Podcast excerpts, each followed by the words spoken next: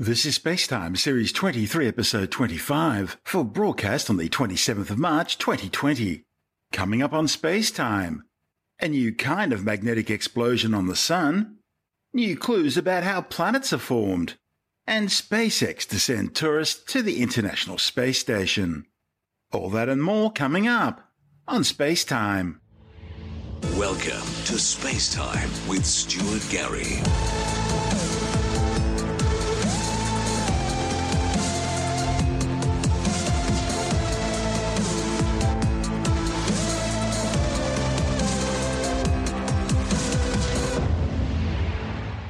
Scientists have detected a magnetic explosion on the Sun, the likes of which has never been seen before. It all began in the scorching upper reaches of the Sun's atmosphere, when a large loop of material called a solar prominence, which was generated by an eruption, began falling back down onto the photosphere, the Sun's visible surface. But before it could make it all the way down, the prominence collided with a snarl of magnetic field lines, triggering a spectacular magnetic explosion. While scientists have previously seen the explosive snap and realignment of tangled magnetic field lines on the Sun, a process known as magnetic reconnection, a report in the Astrophysical Journal claims this was the first time it was seen to have been triggered by a nearby eruption. The observations confirm a decade old theory and could help astronomers understand a key mystery about the Sun's atmosphere. It could also help scientists better predict space weather events, and may even lead to new breakthroughs in controlled fusion and lab plasma experiments here on Earth. One of the study's authors, Abhishek Srivastava from the Indian Institute of Technology, says it was the first ever observation of an external driver of magnetic reconnection. Previously, a type of magnetic reconnection, known as spontaneous reconnection, has been observed both on the Sun and around Earth. But this new explosion driven type, called forced reconnection, had never been seen directly, though it was first theorized 15 years ago. The previously observed spontaneous reconnection requires a region with just the right conditions, such as having a thin sheet of ionized gas or plasma that only weakly conducts electric currents in order for it to occur. But this new type of forced reconnection can happen in a wider range of places, such as in plasma that has even lower resistance to conducting an electric current. However, it can only occur if there's some type of eruption to trigger it. The eruption squeezes the plasma and the magnetic fields, causing them to reconnect. While the sun's jumble of magnetic field lines are invisible, they nevertheless affect all the material around them, a soup of ultra hot charged particles called a plasma. The authors were able to study this plasma using observations from NASA's Solar Dynamics Observatory spacecraft, looking specifically at a wavelength of light showing particles heated to around 1 to 2 million degrees. The observations allowed them to directly see the forced reconnection event for the first time in the solar corona, the Sun's uppermost atmospheric layer. In a series of images taken over a period of about an hour, a prominence in the corona could be seen falling back onto the photosphere. As it dropped, the prominence ran into a snarl of magnetic field lines, causing them to reconnect in a distinct X shape. Spontaneous reconnection offers one explanation for how the sun's solar atmosphere gets so hot.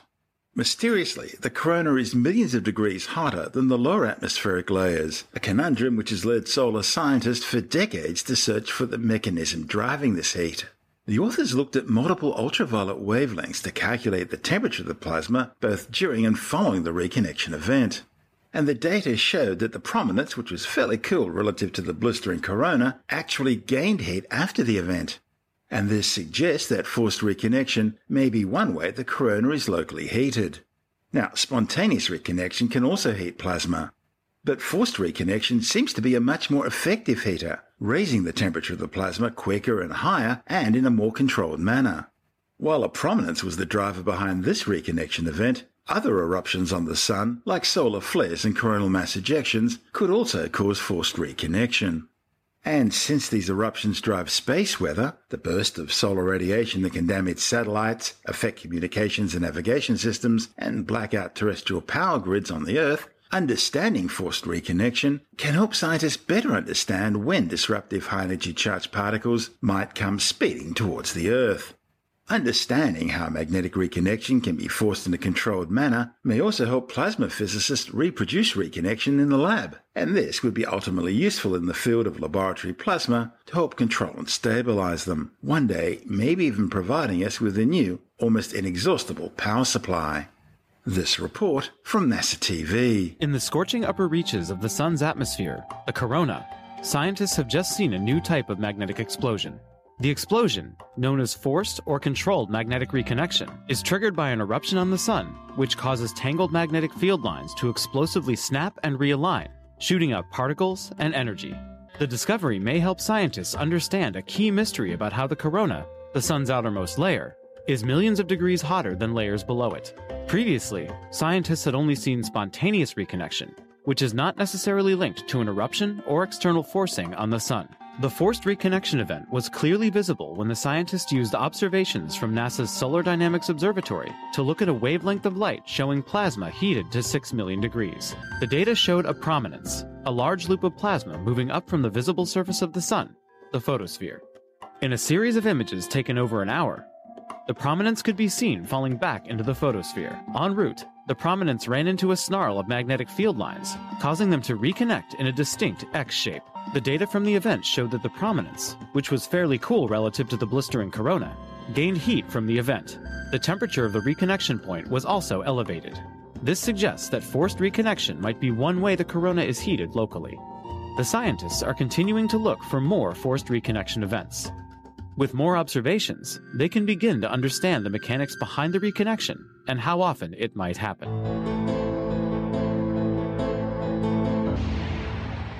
Okay, let's take a break from our show for a word or two from our sponsor, The Great Courses Plus.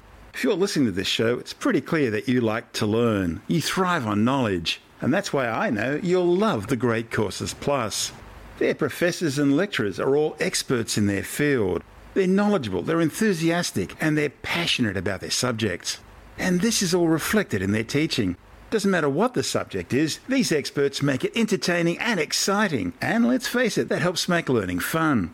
Now, one of the things I like to do when I'm sifting through the thousands of lectures available through the Great Courses Plus is to check out courses I may never have considered. And believe me, you'll be surprised what you can learn if you open your mind.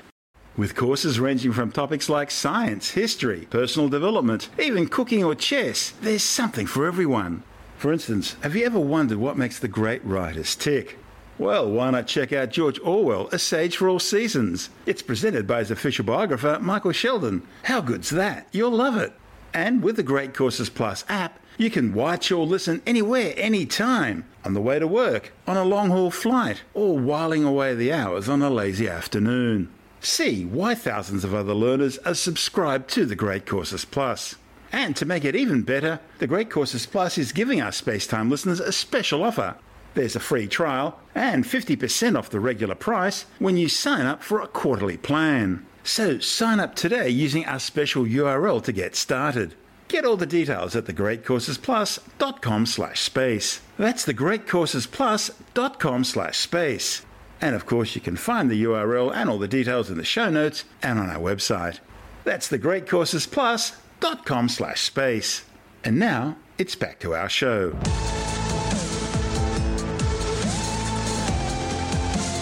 This is Space Time with Stuart Gary.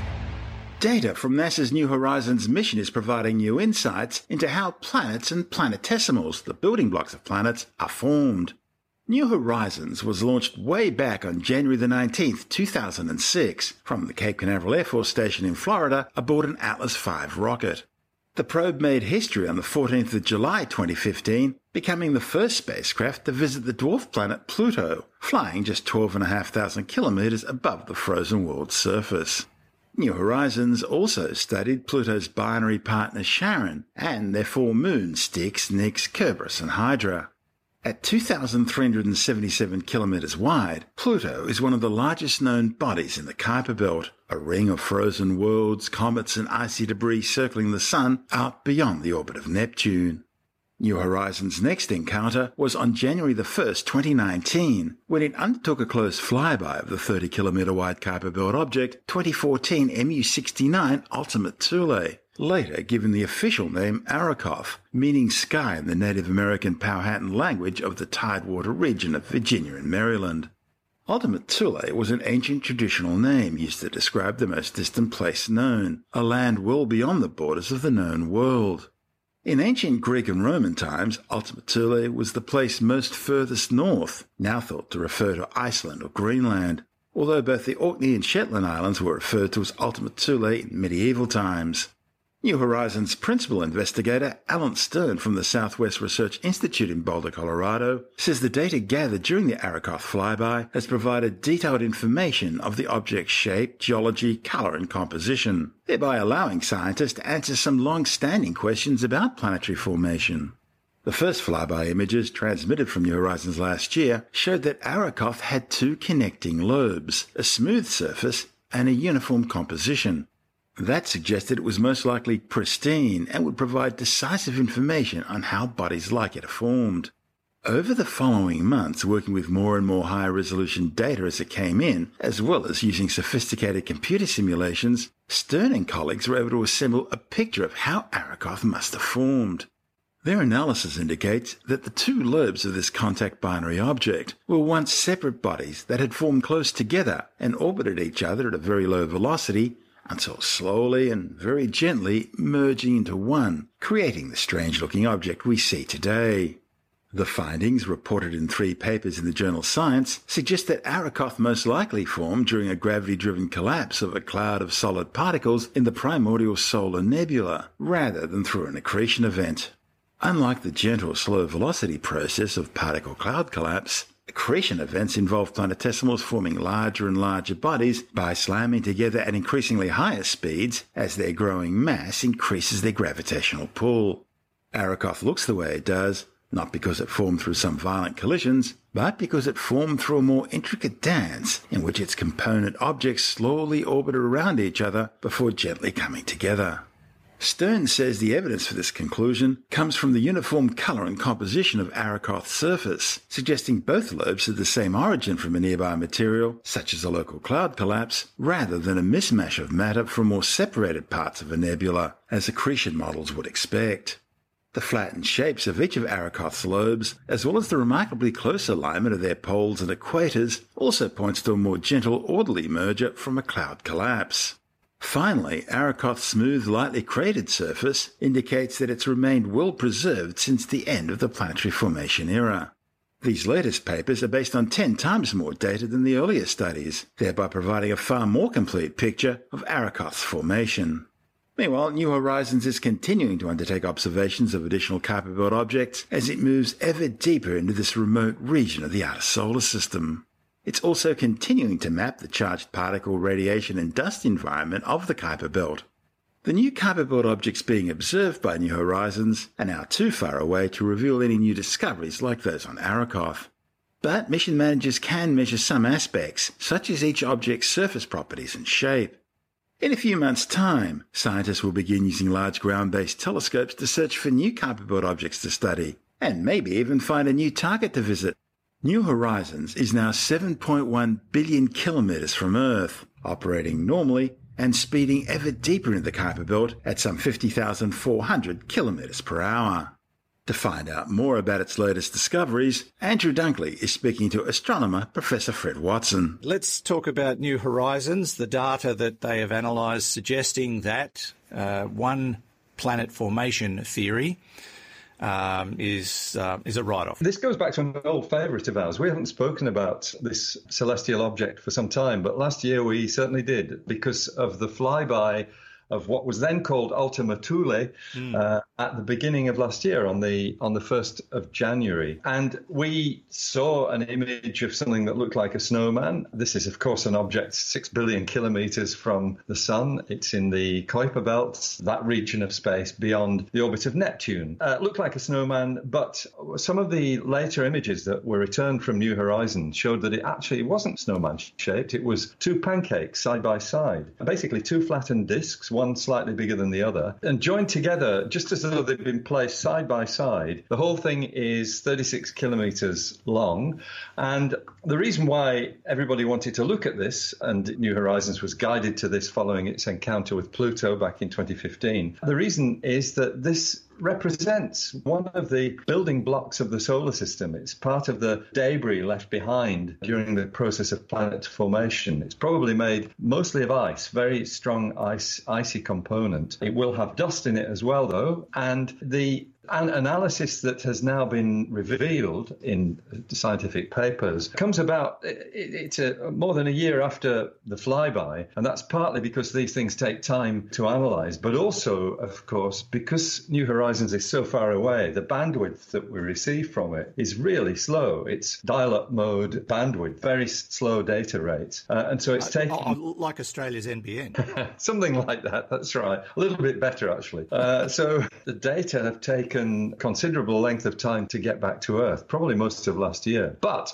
an analysis has now been done by a number of different groups who have looked at the, structure of Ultima Thule, I should have mentioned that it now has a proper name. It's called Arrokoth. Ultima Thule was always a, a temporary name. It's an object of great interest. And now we believe it has done exactly what you said at the beginning, which has knocked on the head one of the two principal theories of planet formation, mm-hmm. uh, which leaves the other one, uh, and it seems to fit the bill perfectly for the other one. So, what are these two theories? Well, when, when planets are formed, they basically form out of the disk of dust and gas which swirls around an infant star. So our sun 4.6 billion years ago was an infant star with this uh, what's called a protoplanetary disk around it. And the basic theories have been similar in some ways, but the difference between them is really in terms of the the violence with, within which the building blocks interact. So the earlier theory, which actually has a posh name, it's hierarchical accretion. And hierarchical accretion kind kind of tells you what it's about. It's a hierarchical process. You build things up and they crash, and then you build more things up and they crash. They all start off, of course, with dust particles sticking together, a bit like the fluff underneath your bed. Uh, and, or, in your belly button. Uh, well,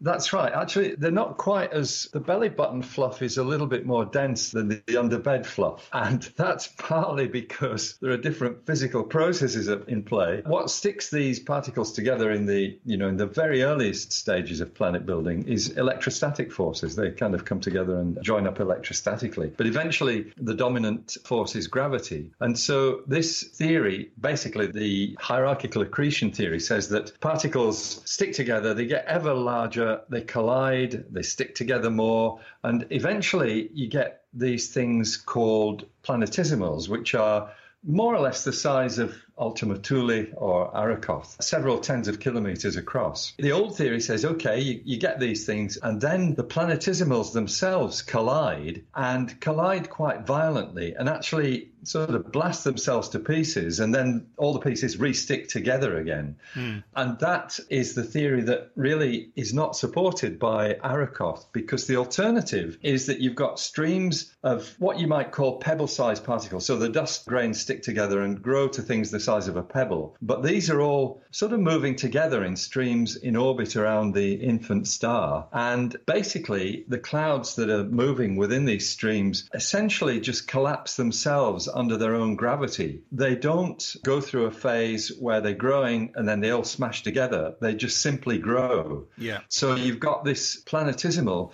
which is made of pebbles that have all been in the same part of the dust cloud around the sun, as it is in our case. And that's essentially supported by Arrokoth because, first of all, the main point about this theory is that the interactions between the particles that are making up the planetesimals are very gentle. They're not violent collisions, they're gentle interactions and that is supported so more, more like putting together Lego rather than smashing mud into itself. That's right. Yes. Yeah. Exactly. Exactly. So you're sticking Lego together. It's a good analogy, except that there aren't spotty lumps on the side of all these bits and holes that you can stick them into. But the reason why Arrokoth supports that view is that is its structure. You've got this these two pancake-shaped objects side by side, which have come together at a very very gentle rate. The the described by some of the authors as they, they basically kiss together. It's such a delicate uh, interaction. One of the scientists who's worked on this work says that if there were spacecraft, there would be docking. Mm. There is no indication that the merger was violent or catastrophic. So you've got this sticking together. There's another point about this as well that again um, suggests a great degree of stability in the early solar system. And that's the fact that these two pancakes are edge to edge. So they're both lying in the same plane, essentially. It's as though they were flat on a table. That would not have happened accidentally, but if they'd been in orbit around one another for a very long time, then you would get this alignment of their principal planes. That they would align in the way that they have. So once again, it speaks of things happening in a very, very stable way. And finally, another paper, it's actually a different set of research, but it points out that the imagery we now have back from New Horizons of this object show it is incredibly uniform in color and composition. It's not an object with great variations in its color, in its shading, and things of that sort. And so what they're saying is, once again, that points to a, a uniformity of the objects that made it up, the pebbles that basically went into producing this really remarkable looking celestial object. That's Dr. Fred Watson, an astronomer with the Department of Science, speaking with Andrew Dunkley on our sister program, Space Nuts. And this is Space Time. I'm Stuart Gary. Still to come, SpaceX to start flying rich space tourists to the International Space Station before the end of next year, and later in the science report, a new study shows that average global temperatures have now risen 1.1 degrees above pre industrial levels. All that and much more still to come on Space Time.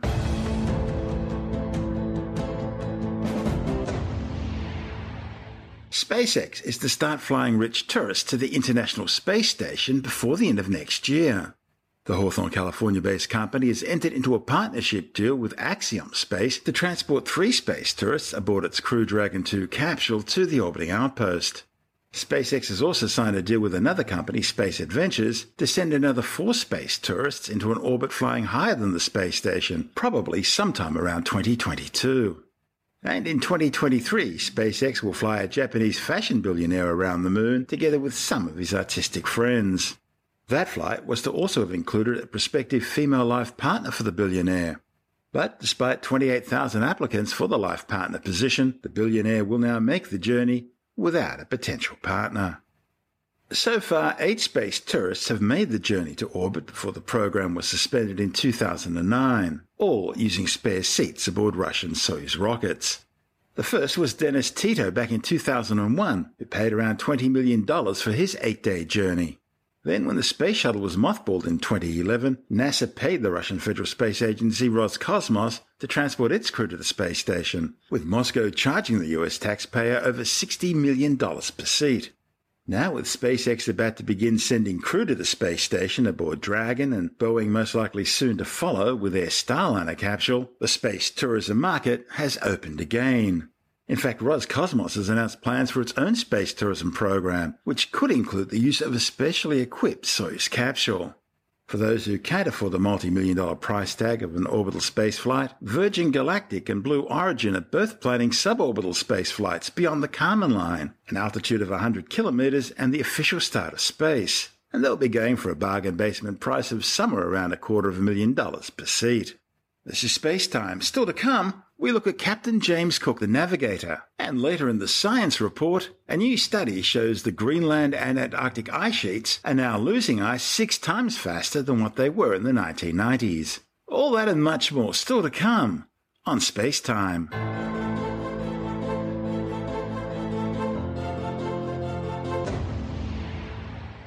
This month, Australian Sky and Telescope magazine takes a look at Captain James Cook, the navigator. Well, most people know Cook is the first European to circumnavigate the east coast of Australia in His Majesty's Royal Naval Bark Endeavour and then claim Australia in the name of Mother England in 1770. Cook was also a highly accomplished navigator, undertaking three voyages of exploration across the largely uncharted Pacific Ocean. Cook first saw action in the Seven Years' War between Great Britain and France and their allies, which spanned five continents. He subsequently surveyed and mapped much of the entrance of the St. Lawrence River during the Siege of Quebec, before being commissioned for the first of his three Pacific voyages of exploration. This first voyage was to Tahiti to record the 1769 transit of Venus across the face of the Sun. The observations, when combined with those from other locations, were designed to allow scientists to, for the first time, determine the distance between the Sun and the Earth. Once those observations were completed, Cook opened sealed orders, instructing him to search the South Pacific for signs of a long postulated rich great southern continent, Terra Australis. Cook then sailed through the Polynesian islands, eventually reaching New Zealand, mapping both North and South Islands before continuing west. Then on April the 19th, 1770, Cook and his ship's company became the first Europeans to reach the southeastern coast of a truly massive landmass that we now know as Australia. They then sailed northwards up the east coast. On April the 29th, Cook and his crew made their first landfall on the Australian continent, stepping ashore on what is now known as the Kurnell Peninsula in what these days is Sydney's southern suburbs. Cook originally named the inlet Stingray Bay, but he then scratched that name out and renamed it Botany Bay, after all the unique specimens retrieved by the ship's botanist Joseph Banks and Daniel Solander. After Endeavour's departure from Botany Bay, Cook continued northwards eventually running aground on the Great Barrier Reef on June the 11th, 1770. They then spent months repairing the vessel at a location now appropriately known as Cooktown on the mouth of the Endeavour River. Once repaired, the journey then continued north, eventually reaching the continent's northernmost tip, which Cook named Cape York, at around midday on August the 22nd, 1770. Cook then sailed west onto Batavia, now Jakarta, Indonesia, and eventually home to England, arriving back in London on July 12, 1771. A year later, Cook undertook his second voyage of scientific exploration to the South Pacific, this time in command of the HMS Resolution, continuing the search for Terra Australis, which the Royal Society now believed was further south than Australia. This second voyage included the use of Larcum Kendall's K1 copy of John Harrison's H4 maritime chronometer, thereby allowing Cook to more accurately calculate his longitudinal position. On January the 17th, 1773, Cook became one of the first people to cross the Antarctic Circle, eventually reaching 71 degrees 10 minutes south latitude. In fact, Cook almost made it to the Antarctic mainland, but was forced to turn back north to Tahiti to resupply his ship. During his return voyage to England, Cook landed on the Friendly Islands, Easter Island, Norfolk Island, New Caledonia, and Vanuatu, before making a final sweep across the South Atlantic from Cape Horn, taking possession for England of South Georgia, as well as discovering Clerke Rocks and the South Sandwich Islands. He then turned north to South Africa and returned home to England. Upon his return, Cook was promoted to the rank of post captain, made a Fellow of the Royal Society, and awarded the Copley Gold Medal for completing his second voyage without losing a single man to scurvy. But Cook couldn't be kept away from the sea, and so volunteered for a third voyage to the Pacific, this time in search of a Northwest Passage. He again commanded the Resolution and sailed into the Pacific, hoping to find a pathway east into the Atlantic. After stopping off again in Tahiti, Cook travelled north and in 1778 became the first European to begin formal contact with the Hawaiian Islands, which he named the Sandwich Islands after the First Lord of the Admiralty. He then continued to sail north-northeast, exploring the west coast of North America, making landfall on the Oregon coast before eventually reaching Vancouver Island, and after resupplying, set out north again, exploring and mapping all the way up the west coast of what is now Canada and Alaska to the Bering Strait. In a single visit, Cook had charted the majority of the North American northwest coastline for the very first time. Cook then sailed through the Bering Strait heading northeast along the coast of Alaska until eventually becoming blocked by sea ice at latitude 70 degrees 44 minutes north, forcing him to turn back. By early September 1778, Cook was back in the Bering Sea and began the long trip back through the Pacific to the Hawaiian Islands, arriving there in January. However, following a rise in tensions and a number of quarrels between the Europeans and Hawaiians, including one incident over the theft of a boat, Cook attempted to arrest the Hawaiian king on the 14th of February 1779. However, things didn't go as he planned. Cook was struck on the back of the head by villagers and then stabbed to death, falling face down into the surf. Joining us now is the editor of Australian Sky and Telescope magazine, Jonathan Nally. Captain Cook, of course, he's famous for lots of things, including bumping into Australia and New Zealand a long time ago. But he was also a really top flight navigator and not too shabby at observational astronomy, too. He wasn't an astronomer and he wasn't, you know, the best astronomer in the world or anything like that, but uh, ship's captains had to know about astronomy back then because all navigation and timekeeping was based on observations of the sky. This is around the time they were trying to resolve the longitudinal problem, isn't it? That's right, yeah. You can, you can find out latitude really easily because uh, you've got your star maps, and, and you just have to look up and see what stars above you, and you, you know from the catalogue you've got how many degrees south or north of the equator, the celestial equator, that star is. So if that star is directly above you, you know that you are that many degrees north or south of the equator. But in order to work out your longitude, which is east or west, you need to know the time where you are, and you need to be able to compare your time with the time at a central point or a central spot, which of course became Greenwich in the UK. So you needed to know how many hours and minutes you were east or west of Greenwich. And that was really hard to do before reliable, accurate uh, marine chronometers, ones that would keep time accurately over weeks or months at sea, which was a really tricky job. So that's a, it's a fascinating story on its own. But yeah, Cook did have the advantage of having um, these marine chronometers, certainly in his later voyages. I think he was initially skeptical, but he, he found that they were really, really good. So that enabled him to really pinpoint his navigation and, and to be able to sail directly from one place to another. Whereas uh, before that, you'd have to sail to a certain latitude and then sail east or west along that latitude until you got to where you needed to go. And hopefully you chose the right direction and that it was west of you when you went west and not east because that happened a lot and people got lost. So anyhow, uh, we've got a fab- fabulous story about um, the astronomy of Captain Cook's voyages throughout the Pacific and how this celestial navigation was just so vital for opening up the entire world and certainly for his uh, exploration. And this is what they use sextants for too, isn't it? Yes, sextants were used for taking um, sightings on the moon and the sun and stars and, and would give you angles between one thing and another. And you could use those measurements together with tables of data that had been prepared before you left on your journey to work out, you know, if on a certain date at a certain time these two celestial objects should be a certain distance apart. So you could then do complex calculations and then work your way backwards and find out what the time was and where you were. It's a lot easier with GPS. It's a lot easier with GPS until someone decides to jam it or the or the Americans decide to turn it off uh, if a war comes or something like that. So it's it, you know yes. you know what they you know what they're doing in the U.S. Navy now, and I'm sure they're probably doing it in other navies too. They are now teaching celestial navigation again. Well, Buzz Aldrin practiced celestial navigation on his journey to the moon. All the astronauts were taught celestial navigation. They all had to know it in case something went wrong with the computers, and they used celestial navigation to double check what Mm. the computers were telling them. Yeah, it, it was it's a, fantastic fallback standard sort of thing. Perhaps doesn't give you the precision that you would get out of GPS, but as I say, they are teaching in the United States Navy now. They their, their navigators are taught, and, and not just taught, they have to put it into practice. When they go out, they actually use it because it's a perishable skill, this sort of thing. So they have to maintain their ability to use celestial navigation again, because if a war comes, one of the first things that's going to happen is whatever adversary is involved will zorch, as I think they call it, the um, GPS satellites, or at least jam them, and um, they just won't have it. What And was that other word, Zorch? Zorch. I read that in a Tom Clancy novel once. Right. So I don't know if it's a real word or not, or maybe it's maybe it was a real word in the 1980s. But yeah, they were talking about zorching satellites. Fair That that is that is to say. Uh, Sounds like a Marvel superhero, doesn't it? That is to say, using a very powerful um, radio signal to blast huge amounts of energy out of satellite, even if it's a, a long way away, and overwhelm its electronics and basically fry the electronics. That's Jonathan Nally, the editor of Australian Sky and Telescope magazine. And this is Space Time. I'm Stuart Gary.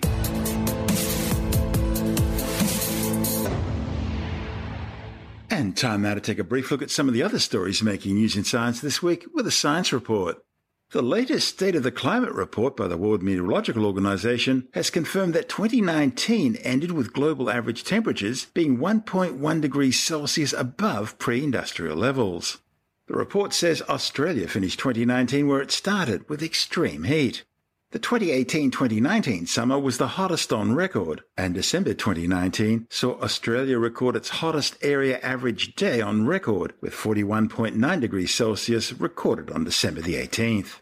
In fact, Australia's seven hottest days on record and nine of the ten hottest occurred during 2019. Interestingly, despite the severe and prolonged fire season in Australia, daily total wildfire carbon dioxide emissions generally followed the 2003 to 2018 average.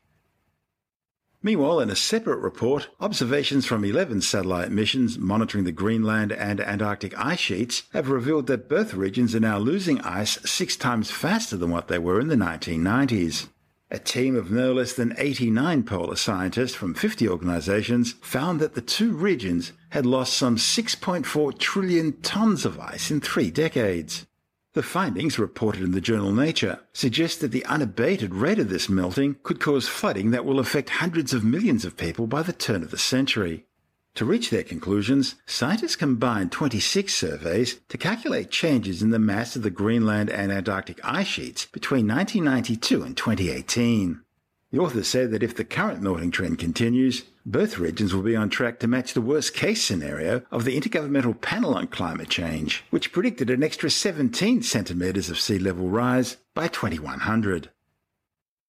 A new study has shown that despite 40 years of research and knowledge on the subject by educators, social workers, the medical fraternity, police, and the legal profession, gay and lesbian children and teenagers are still the primary victims of physical and sexual violence.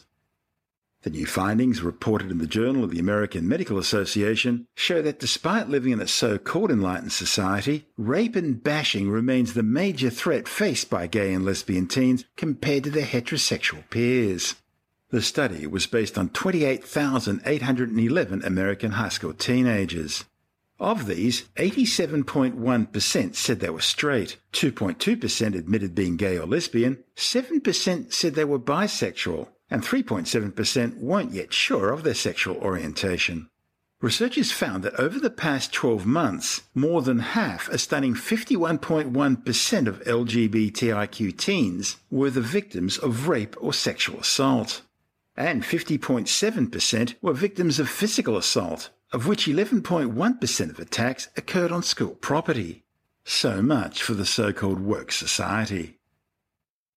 Researchers from the University of New South Wales have successfully controlled the nucleus of a single atom using only electric fields. A report in the journal Nature claims the discovery has major implications, both for the development of quantum computers and more generally for use in sensors. It means scientists now have a pathway to build quantum computers using single atom spins, without the need for any oscillating magnetic fields for their operation. It also means scientists can use these nuclei as exquisitely precise sensors of electric and magnetic fields, or to answer fundamental questions in quantum science. That a nuclear spin can now be controlled with electric instead of magnetic fields has far reaching consequences. You see, generating magnetic fields requires large coils and high currents, and the laws of physics dictate that it's difficult to confine magnetic fields to very small spaces, so they tend to have a very wide area of influence something that's often not wanted. Electric fields, on the other hand, can be produced at the very tip of a tiny electrode, and they fall off very sharply the further you move away from that tip. So all this makes controlling individual atoms placed on a nanoelectric device much easier. Well, what do you get if you cross a duck, a chicken, and all the other bird species we know? You get the wonder chicken, the oldest fossil of a modern bird ever found. A report in the journal Nature claims the near complete bird skull is close to 66.7 million years old, making it the last common ancestor of all modern birds. Researchers say this little bird's egg sighting because there's very little fossil evidence from before the asteroid hit that killed all non avian dinosaurs. So, this is the earliest direct glimpse of what modern birds were like early on in their evolution, which paleontologists say is a real tweet. A report in the journal Psychology Today has found that psychological variabilities can predict belief in alternative medicine. The study shows that these fake treatments rely primarily on anecdotal evidence, which has no scientific basis.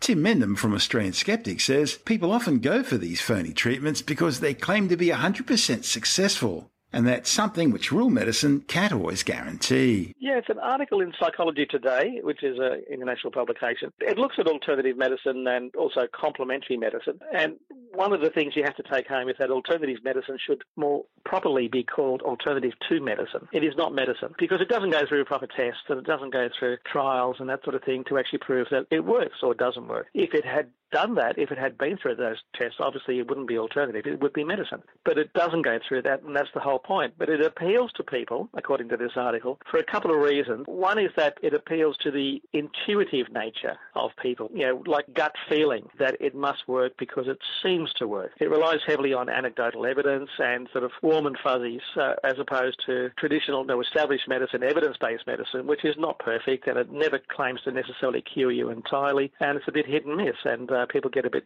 disenchanted with that, and they want something that will work 100% of the time. And the alternative medicine people claim they can do that. So it works on this warm feeling that people are not necessarily after evidence. They're not using critical thinking about uh, medical things, which is difficult because medicine is so complicated and so technical. The second thing that this article says about people who would believe in such complementary medicines and alternative medicines is they also have a tendency to believe in the paranormal and having what this article describes as magical food and health beliefs. So in other words, there's a totally different mindset of the people. This is a bit extreme, I think, at times, quite frankly, but it says that there's a different mindset of people who believe in complementary medicine benefits and alternative medicine benefits than there is for those people who might go down to your local GP. They have what used to be called a New Age mindset crystals that and all anything, that sort of stuff. Crystals and all that, but even not necessarily even having crystals, although that probably comes into it Pyramid as well. power. Pyramid power, yeah. They're saying that by studies, looking at studies, that people who believe in complementary medicine are also more likely to hold beliefs that violate the laws of nature, like clairvoyance and telepathy and astrology and crystals and all that energies and emanations and vibrations and all that sort of stuff. Therefore, it's outside of the area of proof. And so how do you explain to people how medicine works? Well, you can't for people like that because basically it's they, quantum. That's the line. It's quantum. well, it's all quantum power. As soon as you as soon as you hear that word, you should run the other way but, when it's used in medical terms. But it is that you can't disprove things to these people because they have a different way of judging things. So it's intuition and a propensity to believe in the magic. You said something earlier which really nailed it for me when you said anecdotal evidence. Humans tend to believe in anecdotal evidence rather than uh, the evidence of experts. It, it's just a mindset that people, a lot of people have. In a way, it's like the weather versus climate debate. You know, people look out and see the weather and say that's the indication of how things are. They don't understand that climate is a trend over years and decades. Oh, it was and minus 10 in Vladivostok. See, global warming. I know, I know, I know, exactly, exactly. So therefore, with, with an anecdote is that sort of weather approach. Oh, my uncle, it worked for him, and therefore it's going to work for me. Whereas they don't look at trends and scientific studies and that sort of thing, which is the climate debate, which is the, the trend, the long term over trends and decades. Because that's too hard. It is hard, and it's also means you've got to be patient. And yeah, scientists are pretty dull and, and they're pretty uh, depressing often. They're not necessarily all full of wonderful hype and everything like that, as are the alternative medicine practitioners. So yeah, it's it's I can cure you instantly on the spot with this herb. It's very sad, unfortunately. That's Tim Mendham from Australian Skeptics. And that's the show for now. Spacetime is broadcast on Science Zone Radio by the National Science Foundation in Washington, D.C., and through both iHeartRadio and on TuneIn Radio. Or you can subscribe and download Space Time as a free twice weekly podcast through Apple, Stitcher, Bitesz.com, Pocket Casts, SoundCloud, Spotify, YouTube, Audio Boom, Podbean, Android, Castbox, from spacetimewithstuartgary.com, or from your favorite download podcast provider. You can help support the show and the work we do by visiting the Spacetime online shop and grabbing yourself a few goodies, or by becoming a Spacetime patron, which gives you access to commercial free double episode versions of the show, as well as bonus audio content and other rewards. Just go to our Patreon page through spacetimewithstuartgary.com for all the details. If you want more space time, check out our blog, where you'll find all the stuff we couldn't fit in the show, as well as loads of images, news stories, videos, and things on the web I find interesting or amusing. Just go to spacetimewithstuartgary.tumblr.com. That's all one word and in lowercase, and that's Tumblr without the E. You can also follow us through at Stuart Gary on Twitter at Spacetime with Stuart Gary on Instagram, through our Spacetime YouTube channel, and on Facebook, just go to www.facebook.com slash spacetime with Stuart Gary. Spacetime is brought to you in collaboration with Australian Sky and Telescope magazine, your window on the universe. You've been listening to Spacetime with Stuart Gary. This has been another quality podcast production from Bitesz.com.